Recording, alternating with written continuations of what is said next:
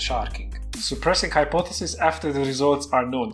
És pont arra, pont arra gondoltam, hogy ide nekünk itt van, van egy laborunk, van benne két PHD diák, és az a, az a feladat, hogy akkumulátorokat kell tesztelni, hogy mikor halnak meg. Tehát egy csomót felmerít, fe, feltöltött, és lemerített, feltöltött, és lemerített, és akkor nézed a végén az adatokat, és próbálod kideríteni, hogy mitől, mitől halt meg az akkumulátor. És itt abszolút ez a sharking rendszer van. Tehát az elején nem, semmi hipotézis.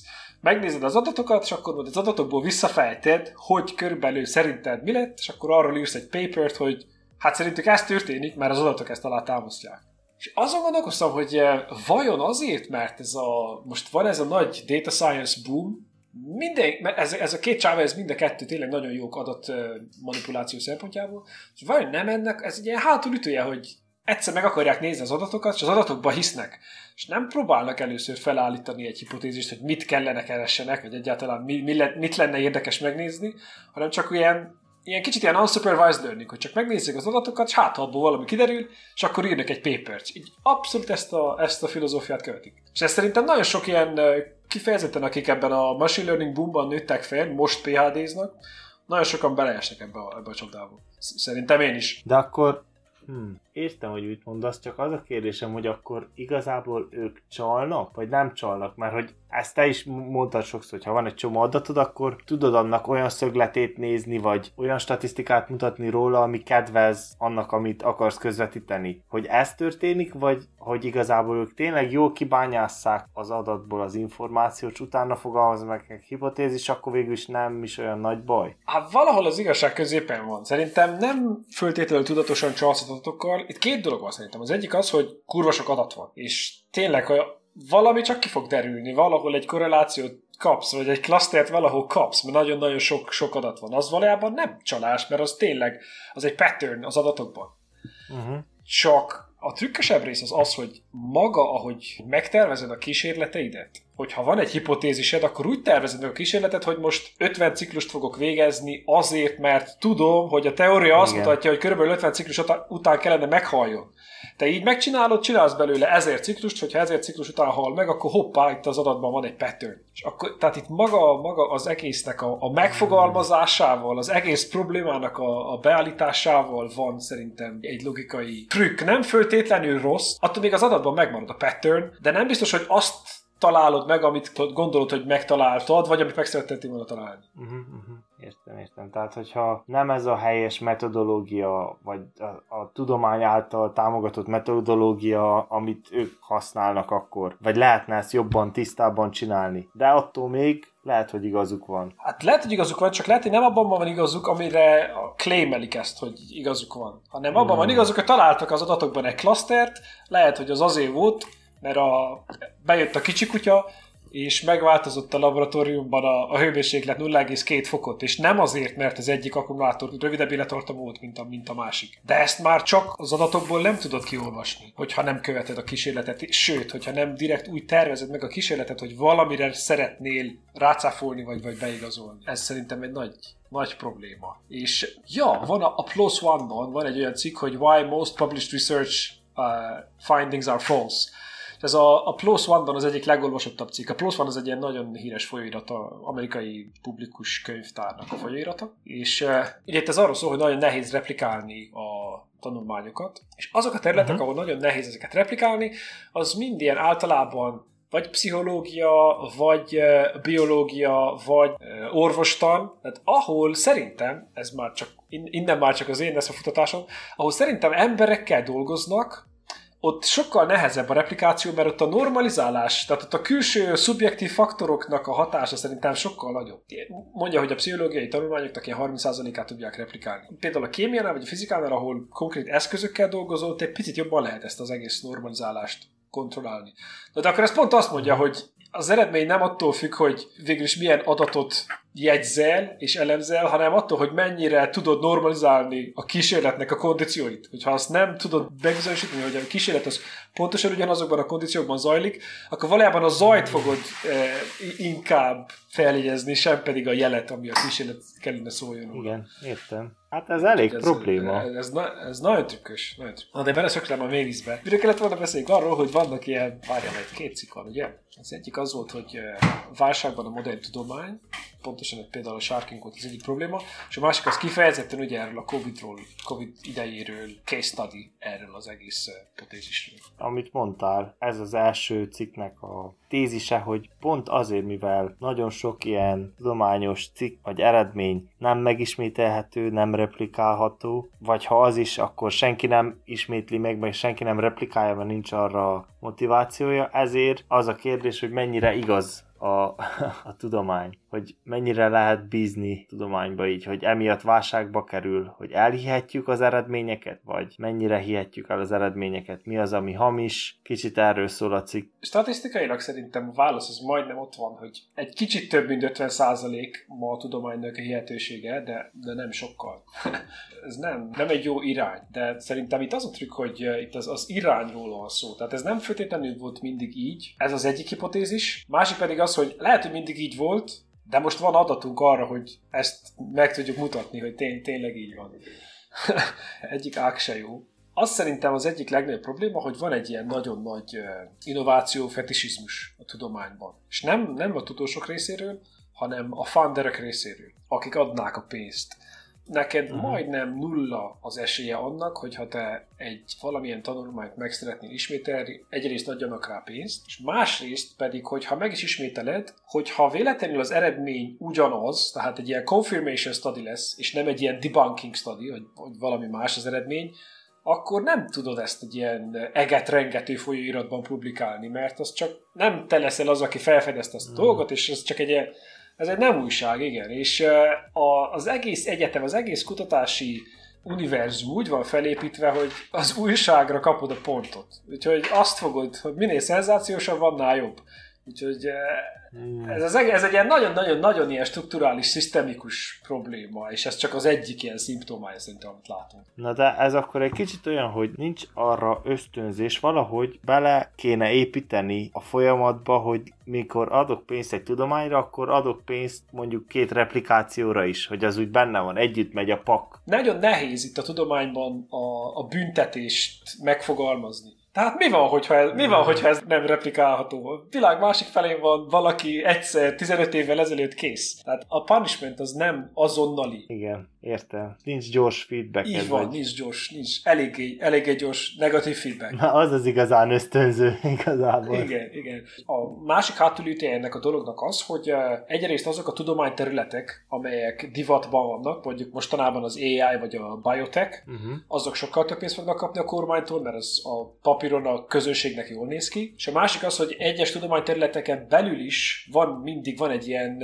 egy ilyen pareto elv azért fog érvényesülni, hogy a, a top 20% azért mindent visz. Igen. Úgyhogy uh, van nagyon egy ilyen elitizmus, hogy egy bizonyos intézet, vagy mondjuk két bizonyos intézet egy tudományterületen el fog vinni mindegyik nagy grantet, uh, és akkor ez nem föltétlenül a legjobb módja annak, hogy biztosítsuk a kell egy random faktor, hogy a sokszínűséget biztosítsuk, mert nem biztos, hogy azok az emberkék kellően másképp fognak gondolkodni, hogy, kitaláljanak egy, egy új vonalat. Tehát mondjuk egy tudományterületen, hogyha van ezer tudós, akkor körülbelül 10 az, aki a cikkeknek a 90%-át publikálja. Nagyon-nagyon durva az ilyen eh, torzítás ebből a szempontból. Wow, de nagyon tetszik az ötleted, hogy ezt megtámadni egy randomizációval, hogy azt mondod, hogy kiosztod a budgetnek mondjuk a 80%-át, és az utolsó 20%-ot azt azt mondod, hogy ezt random adjuk a többi intézetnek. Na, pont ezt csinálják, azt hiszem, hogy a, a holland uh, tudományos uh, tanácsnál ezt szerették volna, uh. hogy uh, igen, hogyha mondjuk hat grantet akarsz kiosztani, akkor négyet kiosztod a top szkóroknak, és a másik kettőt azt random elosztod mindenki között. Ez, ez szerintem egy nagyon, ez egy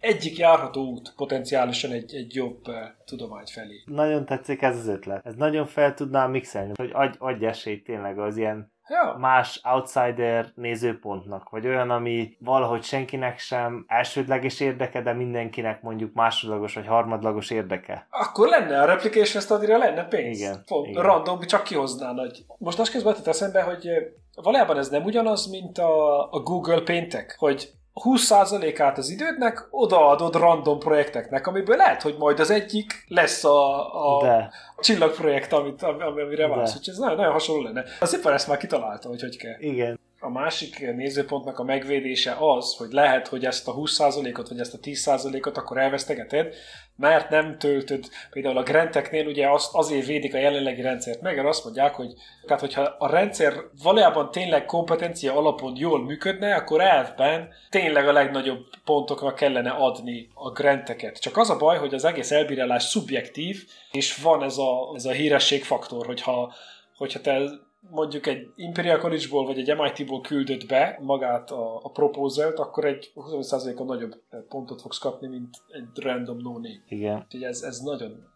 Egyébként így zárójelben én majdnem csak ezért vagyok Angliában, vagy legalábbis egy nagyon nagy része, nagyon nagy része annak, hogy a, hogyha egy cikket elküldesz egy brit egyetemi e-mail címmel, az jobban néz ki, mint hogyha egy UA is egyetemi címmel küldöd el. Mert akkor az editor legalább megnézi, hogy miről szól, nem dobja vissza e-mail cím alapján, hogy ez nem lehet jó. Ez az abszolút, ez az igazság, ez egy ilyen, nem tudom, ilyen e-mail cím alapú rasszizmus a tudományban. Igen, ez egy nagy bias, ami nem jó, valószínűleg nem segít a tudománynak. De ez van, de ez, ez az igazság. Igen. És ez biztos, hogy amikor um, alkalmazni szeretnél valakit, hogyha megnézed a másiknak a nevét, és mondjuk egy indiai neve van, és uh, már túl sok az indiai a cégnél, akkor lehet, hogy alapú visszadobod, hogy hát mit, hát menjél akkor az csomagnak az ajára. Úgyhogy ez valójában szerintem csak egy kinyilatkozása magának, az embernek, különböző hibáinak. Most megjelen, megjelenik természetesen tudományban is. Igen, igen, igen, ez biztos vagyok, hogy így van. Szomorú, hogy így van. Hát egyrészt szomorú, de másrészt, hogyha ez valósan reflektálja azt, hogy a társadalom hogyan létezik, ez a társadalomnak a státusza,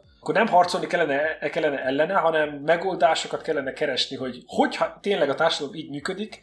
Például, amit mondtad, ezt a randomizált dolog, ugye ez egy olyan megoldás, ami figyelembe veszi azt, hogy a társadalom hogy működik, és arra próbál választ adni. És akkor itt ez trükkös, mert hogyha, fenn, hogyha fennebb viszed, mondjuk, hogyha nem 20%-nak adnád a randomot, hanem 50-nek, vagy a 100-nak, akkor itt már nagyon trükkös lesz, mert hogyha például 100-nak adod a randomot, akkor, akkor mi van? Akkor tényleg akkor kezded a, az efficiency-t kezded veszteni. Lehet, Igen. de nem tudom, mert lehet, hogy, lehet, hogy úgyis jó lenne. Igen, de most már egyből látom is, hogy ugye ezzel probléma is lehetne, mert most nem mondhatod azt, hogy valahány százalékát tényleg teljesen random adott ki, mert akkor ha mindenki tudná, hogy random lehet pénzhez jutni, akkor mindenki kiírna valami projektet, hogy én kutatom itt a, azt, hogy hogy fúj a szél Csíkszeredába. Adjatok pénzt. Leadod mindig, minden hónap ötször le ugyanazt. Hát, ha ki, ki jön a random, szóval úgyis csak elő kéne szűrni, de ha már berakod az előszűrést, akkor már lehet, hogy ott van, aki azt mondaná, hogy hát egy csíkszeredai projekt, az nem megy át a szűrőn.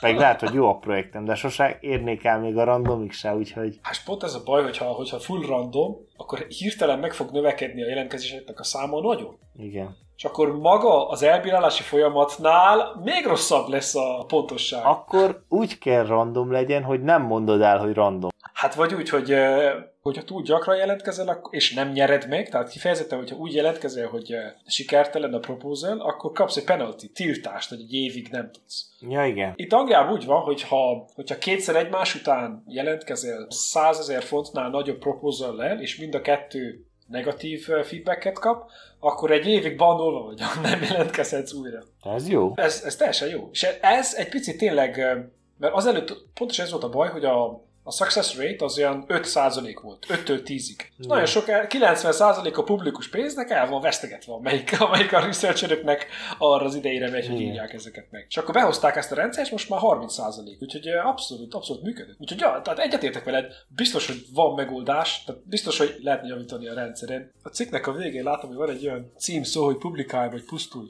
Ez, ez a publish or perish, le van, le van tükörfordítva. Ez, ez egy létező dolog? Ez a mantra, publish or perish, kész.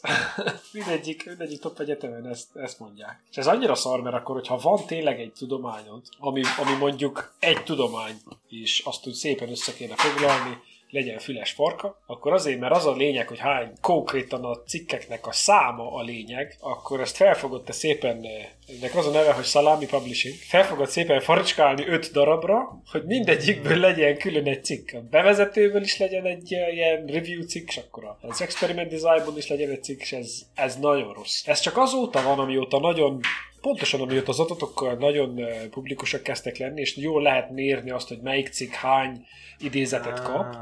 akkor kezdett lenni egy olyan metrika, hogy uh, citation count, tehát hogy összesen hány idézetet kapsz. És akkor egy ideig az emberek nagyon-nagyon uh, ezt a, hogy hány idézetet kapsz, ezt nagyon-nagyon kezdték üldözni. Akkor mindegyik, eh, mindegyik folyóiratnak van egy ilyen, hogy impact factor. Az impact factor az az, hogy egy átlagos cikk átlagosan hány idézetet kap. És akkor persze, hogy össze-vissza idéztél mindenkit, kifejezetten saját magadat, hogy ezek az idézet számok menjenek, oh, menjenek felfelé. Tudsz ilyet, hogy magadat idézed? Ja, hogy építek az előző munkámra, ami már megvolt, csak két részletbe adtam ki. Hát igen, igen, és akkor így össze-vissza van referenciálva minden. Na most aztán rájöttek, hogy ez nem teljesen jó, és akkor most inkább egy olyan metrikát használnak, hogy H-index. A H-index ez egy olyan szám, hogy ha mondjuk neked a H-indexet 10, akkor azt jelenti, hogy neked van legalább 10 publikációd, de amelyik mindegyike legalább 10 idézetet kapott. Hmm. És akkor ez egy picit jobb, mert így ezt, ezt sokkal nehezebb növelni. Ugye, mert ahhoz, hogy most felmenjél a 11-re, nem elég, hogy kipublikálsz egy cikket, hanem az elég jó minőségűnek kell legyen ahhoz, hogy 11 idézetet meg tudjon kapni. És a következő az elég jó minőségűnek kell legyen ahhoz, hogy 12 idézetet meg tudjon kapni. És mindegyik előző elég jó minőségűnek kell legyen ahhoz, hogy megkapja ezt a 12 idézetet. És ebből a szempontból ez a metrika sokkal jobb, de ezt még egyelőre csak a, csak a Google Scholar számolja ki, meg néhány ilyen Scopus adatbázisok kiszámolgatják, de amikor valójában, amik elbírálási bizottságban, hogy most kapsz a pénzt, vagy nem a kutatásodra, akkor azt fogják nézni, hogy hány cikket van, hmm. nem azt, hogy mekkora a H-indexed, annak ellenére, hogy azért a, a tudományos közösség ez, próbál ez, ez érdekében pedálozni. Ez érdekes, az ilyen, ez is ilyen metatudomány dolog, ami, amiről itt ugye a cikkben is szó van, hogy amikor elkezdik vizsgálni, hogy mennyire hatékonyak a, a publikációk, a Science of Science, igen, ez is ilyen kicsit a metatudomány, hogy mi az a metrika, ami alapján rangsorolod a, a tudósokat. És akkor azt gondolnád, hogy a tudósok ebben jók, hogy egy jó metrikát választanak, de, de nem. Itt, itt van egy olyan szerző, hogy Donella Meadows, és van, ő írt egy olyan könyvet, nagyon híres, hogy Thinking in Systems. És azt mondta, hogy a komplex rendszereknek az a tulajdonsága, hogyha megmondod, hogy milyen metrikát szeretnél, hogy a rendszer elérjen, akkor a rendszer megpróbálja azt a metrikát követni, de nem föltétlenül fog a, a célt, nem föltétlenül fogsz közelebb lenni a célhoz, hanem jó leszel ebben a metrikában. Akkor pontosan ez történik, hogy most mi olyan, olyan cikkeket írunk szerintem a UK-ben, amik nagyon jók ehhez a Research Excellence Frameworkhöz, de hogy a tudomány előre viszik rá, az hmm. már kérdéses. Ez egy cikk a Fast AI-nak a blogján, és akkor itt pont ilyeneket mond, hogy mik a problémák a metrikákkal, meg a machine learningbe, és azt mondja, hogy például az egyik probléma az, hogy nem tudjuk azt mérni, ami, ami a legfontosabb igazából. Tehát mindig, ami, ami metrikánk van, az csak egy közelítés, vagy egy, egy ilyen helyettesítő metrika, nem az, amit mi igazán, igazán akarunk. Egy proxy. Egy proxy, így van, így van. Itt most pont a fő példa, amit mond, az a YouTube-nak az algoritmusa, hogy ugye a YouTube igazából azt szeretne, hogy olyan videókat ajánljon neked a rendszer, ami neked tetszik. De nem tudod azt mérni, hogy neked egy videó tetszik-e vagy nem. De mit tudsz helyette mérni? Azt tudod helyette mérni, hogy hogyha feldobja az ajánlás, rákattintasz-e vagy nem. Tehát klikket tudsz mérni. Ah, ez mennyire vagy, jó, Vagy azt tudod mérni, hogy Aha. miután ráklikkeltél, hány percig nézed. De azt nem tudod nézni, hogy neked tetszik-e. Ha bár most már próbálja YouTube, néha megkérdezi, hogy mit szóltál ez a videóhoz, de nehéz ezt a metrikát begyűjteni, és akkor elkezd proxikat használni. Aha. Csak nem biztos, hogy korreláció van a proxy van. és a, és a mér, mérni kívánt dolog között. Akkor utána ezt mondja, hogy ez a baj a proxikkal, hogy utána van egy metrikát, és a metrikát azt valaki ki fogja játszani, hogy valaki akkor azt fogja csinálni, hogy conspiracy videókat tölt fel, amit elkezdesz nézni, és nagyon hosszúak, és akkor nagyon sok percet töltesz ott. És akkor azt hiszi, hogy... és akkor, és azt hiszi, hogy ez Azt hiszi, hogy ezt tetszik az embereknek, és akkor ezt fogja még jobban ajánlani ez tényleg, ez nagyon jó beállítottad ezt, hogy a metrika és a cél között mekkora, nagyon nagy lehet a különbség. Néztem, hogy, hogy ebbe a blogba itt mire következtet a vég. Ja, ja, van, van-e megoldás? Hát itt azt, azt mondja, hogy nem lehet egy metrikában nézni, hogy a teljesebb képet kell nézni, tehát a több metrikát is kell nézni. Ugyanúgy, ahogy például egy algoritmus se tudsz csak a fals pozitívak vagy a fals negatívak vizsgálni, mind a kettőt kell nézned, vagy a kettőből kell csinálni egy közös szkort, hogy, hogy igazából megtud, hogy jó és azt mondja, hogy nem lehet azt mondani, hogy a machine learning megold mindent, hanem még kell hagyatkozni az ilyen first person experience-ekre, és a domain experteket meg kell kérdezni, hogy tényleg ez közelebb visze ahhoz, amit, amit szeretnénk. Na erre van egy nagyon jó példám. A, mondtam ugye a laborban csináljuk ezeket az akkumulátoros teszteket, és egyszer jött hozzánk egy csávó, akit posztoknak alkalmaztunk, de ő valójában dolgozott e, ilyen automotrokat tesztelt Fordnál egy gyárba. Ő volt az, aki ezeket a testing protokollokat összerakta, hogy hogyan lehet kideríteni, hogy egy motor szétesik-e vagy sem. Természetesen leggyorsabb idővel, legkevesebb pénzbefektetéssel, és akkor megérkezett hozzánk a laborba, mi csinálgattuk a kicsi tesztjeinket a kisi PHD-s diákjainkkal, hát úgy össze-vissza, hát gondoltuk, hogy ha van ilyen száz ilyen teszterünk, és akkor a, hát ebből beteszünk 20 ilyen 5 amperes áramra, még 20 4-esre, még 20 3-asra, körülbelül ez volt, ez volt az elképzelésünk. Tehát itt valójában hogy normális szemmel szerintünk randomizáltuk az egész, az egész kísérletet. De pontosan azért, mert nem tudtuk, hogy mit, mit keresünk. És akkor hogy jött, szétszette az egészet, azt mondta, hogy mit keresünk. Ezt keressük, hogy mit tudom én, az akkumulátor mikor fog meghalni. Hát mikor szokott meghalni? 4,5 ampernél. És akkor egyből azt mondta, hogy hát akkor az egész experiment ez rosszul van megtervezve, és elvesztegettük az egész, egy, egy csomó channel És hogy pontosan ezt Csávó, hogy nincsen értelme, mondjuk, hogyha négyes félnél van az érdekes zóna, akkor nincsen értelme mm. egytől négyig ugyanakkor a felosztással menni, hanem csinálj inkább egyet vagy kettőt az aljás, tízet a, a közepén. És ezt ő empirikusan egyből meglátta, ilyen első nap ez volt az első megjegyzése.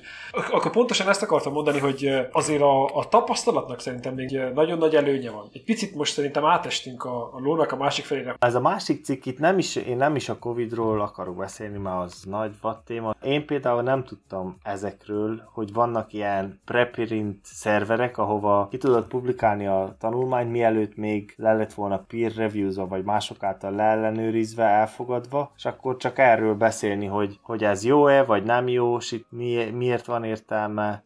Itt én azt látom, hogy nagyon-nagyon függ a tudományterület. Tehát például fizikában van, a, van az archive, uh-huh. ugye X, X-el írják Igen. le az archívot, az a legrégebbi, és a fizikusok főleg azért hozták létre, hogy saját magukat védjék meg, mert a, a cikkeknek a a peer review túl hosszú ideig tartott. És akkor a 90-es években létrehozták, hogy feltették ide a cikket az archive-ra, és ez valójában nem azért volt, hogy a többiek ránézzenek, hanem hogyha egyszer majd arra kerül a sor, hogy valaki hasonlót publikál, akkor tudjanak rámutatni, hogy amikor mi elküldtük a folyirathoz, hiába, hogy két évet vett a, a review process igénybe. Mi már, egyszer, mi már ezzel foglalkoztunk. Jaj. Tehát ez egy, inkább egy ilyen kredit elosztási alapon volt ez az egész megszervezve. Megvédjék magukat a lassúságától egy-egy ilyen lektoráló szervezetnek. Pontosan, igen, igen, hmm. ezért volt itt az.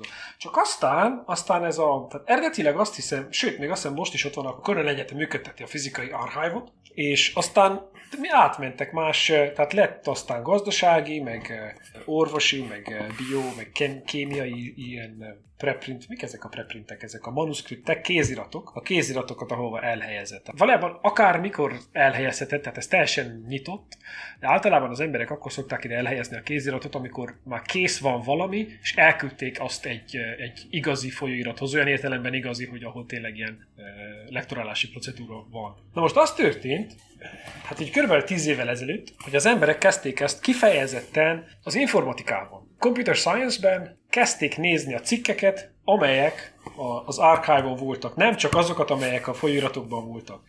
És főleg azért, mert a, na, kicsit gyorsan haladt az informatika. Tíz évvel ezelőtt, amikor az egész machine learning dolog kezdődött, de még inkább nem is machine learning, hanem még azelőtt. Amikor ez az egész, valójában az egész open source mozgalom kezdődött, kezdtek egymásra az emberek így építgetni. És akkor rájöttek, hogy jó lenne, hogyha így elolvasgatnánk valamit. Csak akkor oda kezdték az emberek a computer science cikkeket töltögetni fel.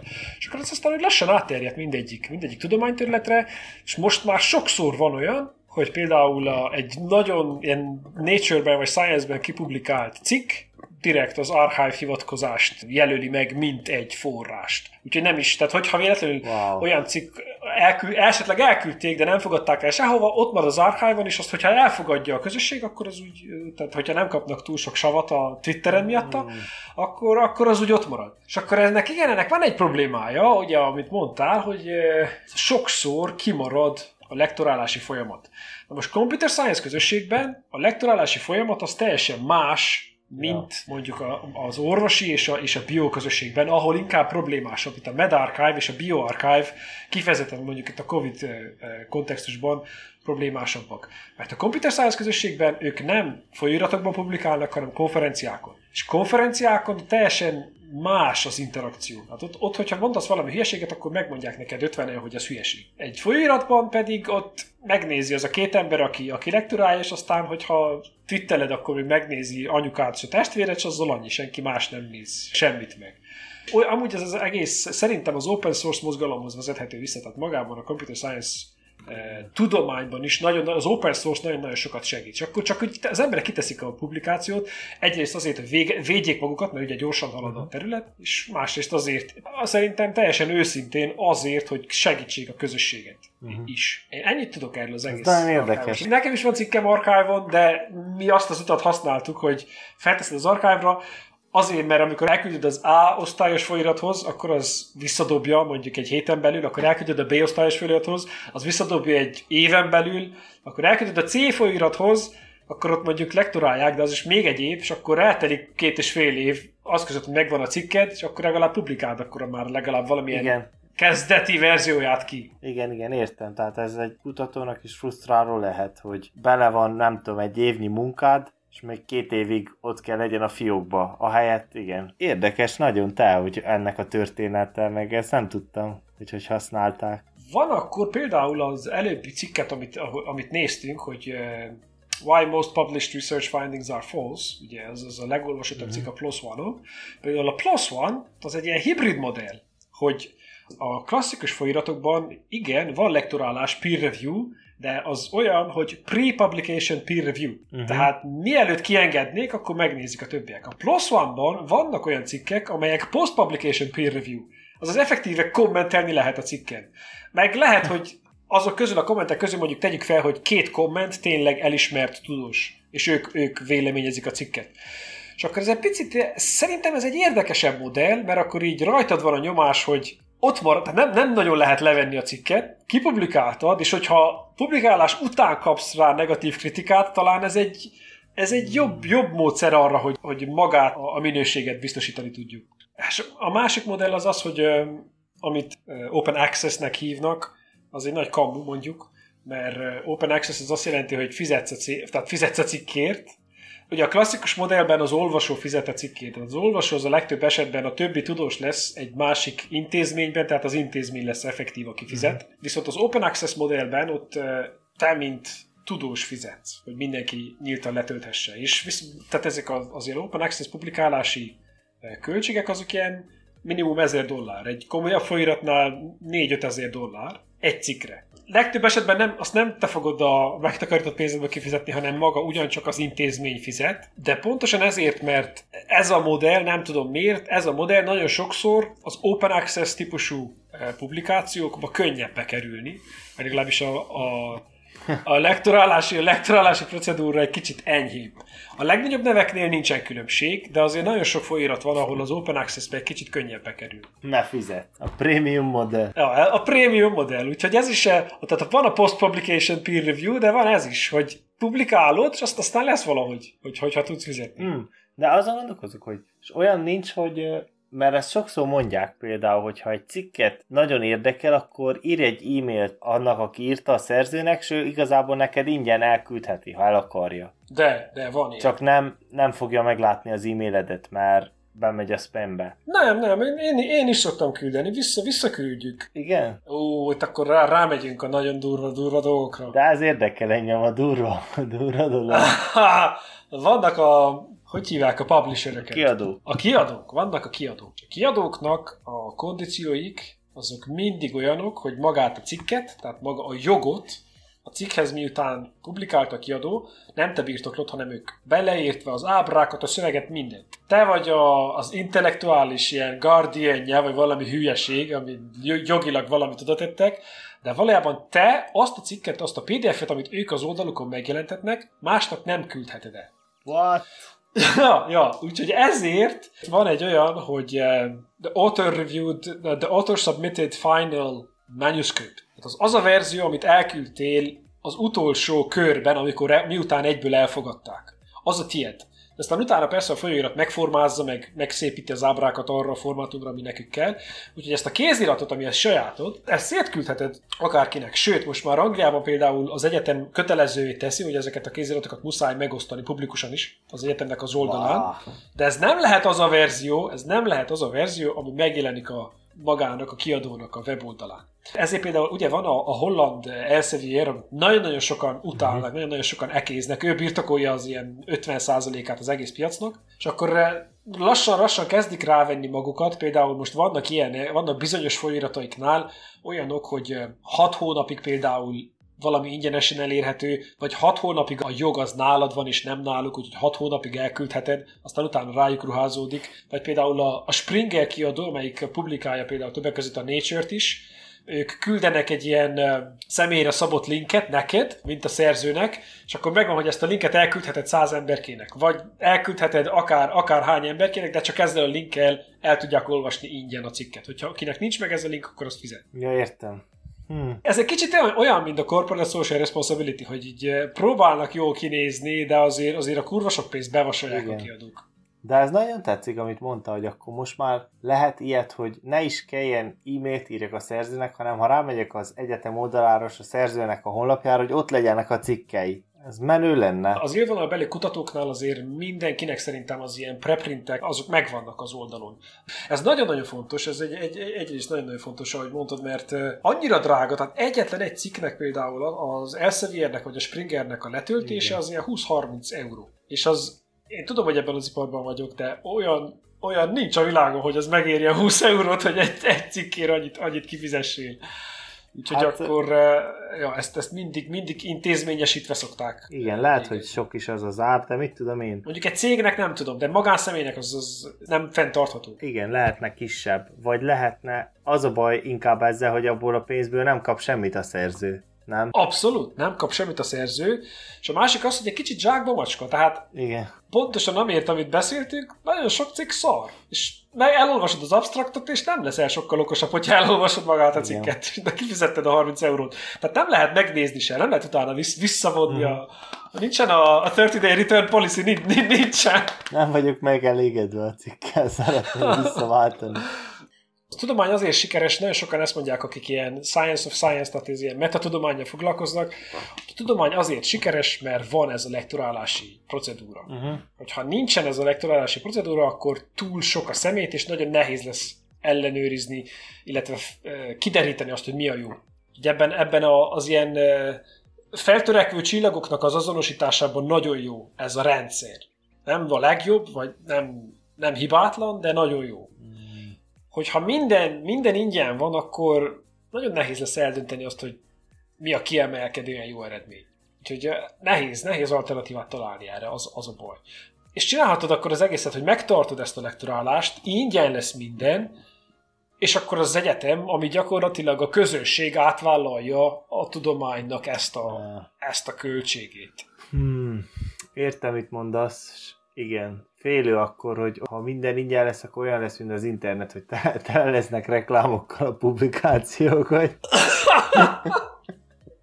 ja, már most nagyon sok van, nagyon sok ilyen cég szponzorizálja a tudomány, tanulmányt. Igen, ezt tényleg nem jó elengedni akkor. Hm, igen.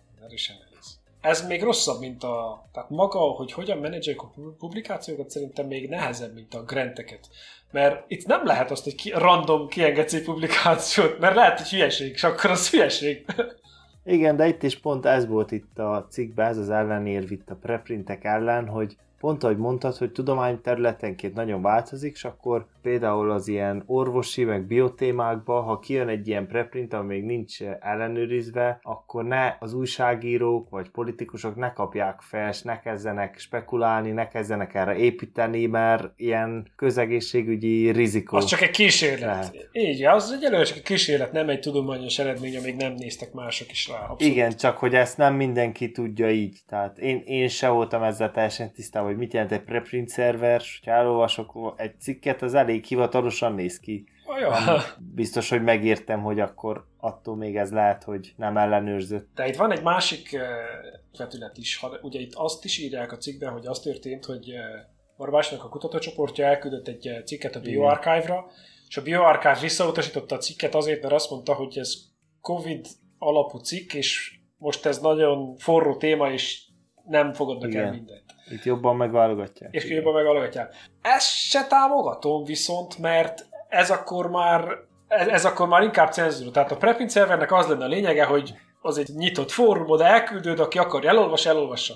Csak igen, értem, tehát lehet, hogy akkor azért utasítják vissza, mert veszélyt jelenthet potenciálisan, mert az emberek nem tudják a nyíltan a különbséget megtenni azt között, hogy mit jelent egy preprint szerver, és mit jelent egy ellenőrzött publikáció több más tudósok által. Igen, vagy mi az, hogyha pont, hogyha én manipulálni akarok, pont az én nézőpontomat igazoló kutatást finanszírozok egy intézetnél, azok kihozzák a cikket, felteszik a preprint szerverre, és azt mondom, ne, ott a cikk. Igaz, hogy egy fél év múlva majd az összes tudós fogja mondani, hogy hát ez tök hülyeség, de volt egy fél évem, amíg ott volt egy cikk, ami igazolta az én nézőpontomat, és az alapján hozok egy törvényt, vagy valamit itt már elég veszélyes tud lenni a dolog. Főleg egy ilyen, egy ilyen pandémia idején, amikor a hónapok számítanak, akkor ja, é, tehát meg tudom érteni a BioArchive-nak is a, a nézőpontját, de... Nehéz kérdés. De mégsem, tudomány, ez az nyitott kellene legyen. Igen, igazából itt az a baj, hogy nem azzal a modellel van a baj, hanem azzal van baj, hogy a nagy közönség az tudatlan. Mint ahogy én is voltam, hogy nem tudom a súlyát annak, hogy mi, mit jelent az, hogy ez csak egy preprint cikk.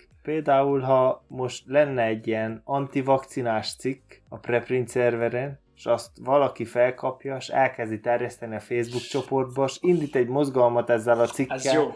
És az nagyon sokáig el tud jutni, és utána már, már ez is történt igazából, hogy volt egy rossz cikk, azt hiszem valahogy így is kezdődött az egész antivakcina mozgalom. És utána ráépült ö, egy csomó konspiráció, meg minden, és utána már hiába cáfolod, már el van terjedve a rossz ötlet. Ahogy mondtad, a YouTube az... Uh... A metrikát már kioptimálta. a metrika rosszul van kiválasztva. Mire te megcáfolod a cikket, addig a YouTube kimaxolja a metrikáját.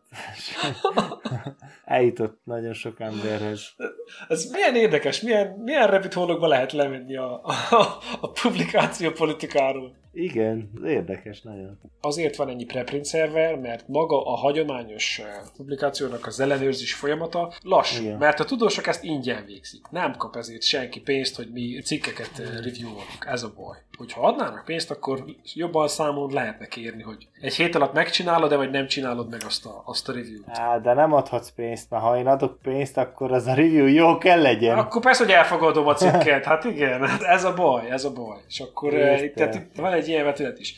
Na most persze, hogy a, van egy ilyen, Uber, egy ilyen Uber rendszer, hogy az elején van egy kicsi randomizáció, és meghívnak minden tudóst, hogy szeretnéd-e mondjuk ezt a cikket lektorálni, és akkor utána egy adatbázisba gyűjtik, hogy ha te ezt most száz nap alatt lektoráltad, akkor lehet, hogy következőben nem hívnak meg valaki olyas valakivel szemben, aki mondjuk 50 napon alatt lektorált. És akkor így a, a nagyon nagy folyóiratok, akik e, valamilyen szinten presztízs, hogyha mondjuk kapsz a Science-től vagy a Nature-től egy meghívást, mm. hogy most hú, láttam hozzá egy cikket, akkor az neked ma, majdnem felteheted a profilodra, hogy hát én mondjuk Ez a Science-nek voltam reviewer, és akkor, akkor ezért nagyon, az, az emberek próbálnak nagyon gyorsan válaszolni ezekre a felhívásokra. És akkor így a nagyon nagy folyóiratoknál tényleg egy héten belül megkapod az eredményt. De a kisebb folyóiratoknál ott eh, mondom, egy, egy év is lehet. De attól még jöhetnének, random juttatások lehetnének, hogy kapsz néha pénzt. Én, hát nagyon nagyon rendenék, hogyha lennének random juttatások. De érdekes a, a preprintekre visszatérve, most így, ahogy elgondolom, egy basic ilyen trade-off van, hogy mit akarsz, hogy pontos legyen, vagy hogy gyors legyen. És nem tudod mind a kettőt. Akkor valamire muszáj optimalizás. Lehet, hogy ahogy te mondtad, hogy amikor ilyen világkrízis van, akkor inkább legyen gyors, még hogyha néha mellé, ha vár, ki tudja. Nem lehet, nem lehet egyszerűen válaszolni erre. Trade-off.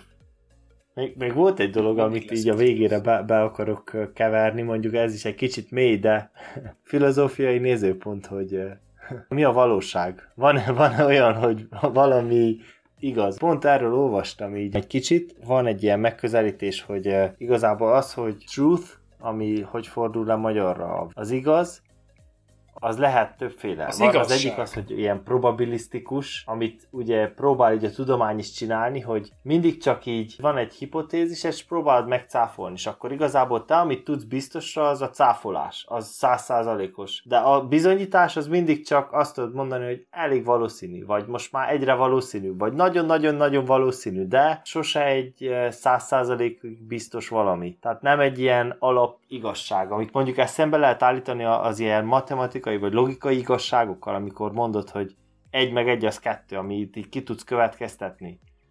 És akkor a tudomány az kicsit Igen. nem ilyen, az inkább ilyen probabilisztikus. Hát de mind a két Igen. ága megvan. Tehát van a matematikai tudomány, ahol te le tudsz vezetni egy bizonyos jelenséget, akkor az, az determinisztikus. De a többi az igen, az mind ilyen empirikus, hogy elvégzel egy zsák kísérletet, és úgy Igen. néz ki, hogy, hogy ez lesz az igazság. De abszolút egyetértek veled, hogy ez egy, ez egy jó filozófiai kérdés, hogy attól, hogy valami az igazságnak látszik, nem száz százalékban biztos, hogy az Igen, és feltétlenül ez igazából az nem is baj, mert megdőlhetnek elméletek, s egy darabig mehetsz rossz irányba, és utána irányt változtatsz. Ez nem is baj, hanem itt arra akarok kiukadni, hogy akkor végül is, amikor el kell dönteni, mert a végén emberek vagyunk, és kell nekem egy döntés, hogy mit csináljak. És akkor ez úgy születik meg a mostani világban, hogy truth by consensus. Szóval megkérdezel egy csoport szakértőt, és azok eldöntik. A, és a végén ez egy ilyen Aha. emberi döntés lesz, hogy igaz-e vagy nem. Például ilyen a, az amerikai eh, bírósági ügyekben, amikor vannak az esküdszék, az egy ilyen eldöntik igazából, hogy mi az igazság a bizonyítékok alapján, megegyeznek, és amit eldöntenek, az lesz az igazság. És ez, ez eléggé egyik nap lehet így döntenének, másik nap lehet úgy döntenének. De, de ez nagyon jó példa. Ők randomizálva randomizálva igen, és megbízzuk bennük, és akkor mondja, hogy kicsit ilyen a tudományban is, hogy amikor beküldötte a cikkeket, és azt peer review-zzák, akkor ugyanaz történik, hogy megkérdezel három-négy tudós, aki expert, és azok eldöntik, hogy az, amit te kimutattál, hogy szerinted elég valószínű, hogy az az igazság, azt ők eldöntik a végén, ráteszik így a pecsétet, hogy na igen, ezt most visszautasítjuk, hogy ez nem igaz, vagy elfogadjuk, hogy igaz, és addig igaz marad, amíg valaki megint elő nem veszi a témát. Nagyon tetszik ez. Az egész filozófiai megközelítés maga az, hogy az igazság az, mint, mint fogalom, az egy eh, társadalmi fogalom, nem föltétlen. Igen, van a logikai értelemben vett igazság, de van a társadalmi. De viszont a tudományos cikkeknél szerintem egy kicsit trükkösebb, mert a, van egy sampling bias, azaz ember halmaz, aki egy bizonyos nagyon sokszor ilyen nagyon nis témakörben egy cikket tud lektorálni, az lesz mondjuk tíz ember a világon. De soha nem lesz száz ember a világon. Tehát ez mindig egy nagyon-nagyon pici halmaz. Az esküdszékben bárki lehet, ott egy 300 milliós halmazból válogatunk. De itt egy, egy százas halmazból válogatunk, akik már eleve egy olyan szeglete a populációnak, akik ebben a szakmában dolgoznak, akik akadémiában dolgoznak, akik valószínűleg hasonló életpályákon mentek keresztül. Tehát az az igazság, amit a tudósok eldöntenek, az az ők szemszögükből az igazság, és nem föltétlenül reflektív az egész Igen, értem, hogy mondasz, de az esküdszék és a bírósági ügyek esetében ott ilyen törvényi igazságokat, vagy ilyen szociális igazságokat keresünk, és azokat az jellemzi, hogy az attól lesz szociális igazság, hogy nagyjából mindenki megérti, vagy mindenki elfogadja. És a tudomány ezzel szemben az nagyon speciális. Nem mondhatod azt, hogy mindenki érti a, a kvarkokat, vagy mindenki érti a kémiai elemeket, Hands up! Hát, ez oda igaz, nem tehetsz be random reviewereket, de látom, amit mondasz, hogy akkor itt benne van a risk, hogy a top cutting egy researchet azt a végén lehet, hogy egy ember fogja eldönteni, hogy mi az igazság, vagy nem. És az az ember hibázhat. De erre nem gondoltam, ez egy nagyon-nagyon jó pont. Igazad van, hogy valójában akkor maga, mint társadalom, van egy ilyen van egy ilyen social contract, egy ilyen szerződés, hogy a társadalom elvben meg kellene bízzon a társadalom bölcseiben, úgymond, ugye ez így történelmileg is dokumentált. És akkor meg, a társadalom meg kellene bízzon a tudósokban. Na de megbízik a társadalom tudósokban, amikor a politikus mondjuk Hát egy, diszkreditálja itt a jön tudományt. konfliktus. És az, hogy én full pro tudomány vagyok, de ez az érv, ez pont, hogy egy kicsit, pont, hogy ezt tompítja, vagy igazat ad így a politikusoknak, hogy nem biztos, hogy mindig el kell hinni mindent. Megtörténhet a, a hibázás, vagy az igazság az nem mindig ilyen kőbevésett, egyértelmű, változtathatatlan.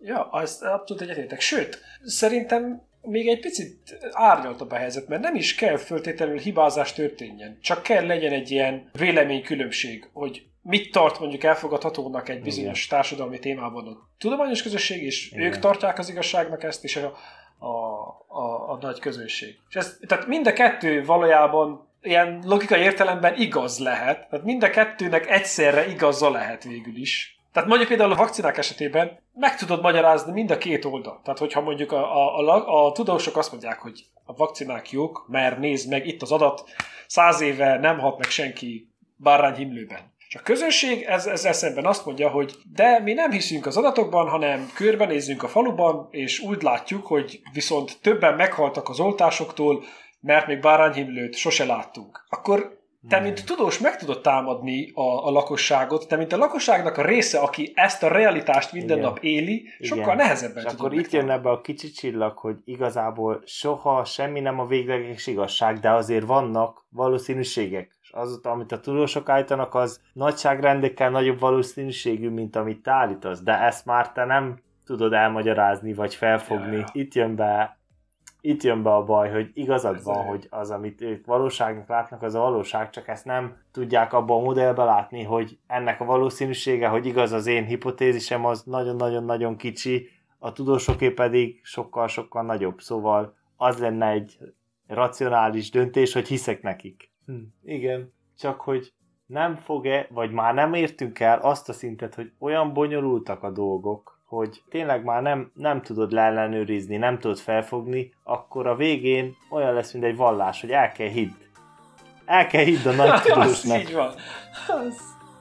Sőt, el kell hidd az algoritmusnak. Hát már, már ott vagyunk. Nem érted, hogy a neural network miért dönt úgy, de ő fogja megmondani, a törvényt ő fogja eldönteni. Ugyanaz, úgy, ahogy beírod a Google-be, hogy hogy megyek a supermarketig, és hogyha a rossz utcán visz, hát ott visz, el, el van híve, kész, nem fogod double checkelni, hogy tényleg, ott, ott visz. Tényleg.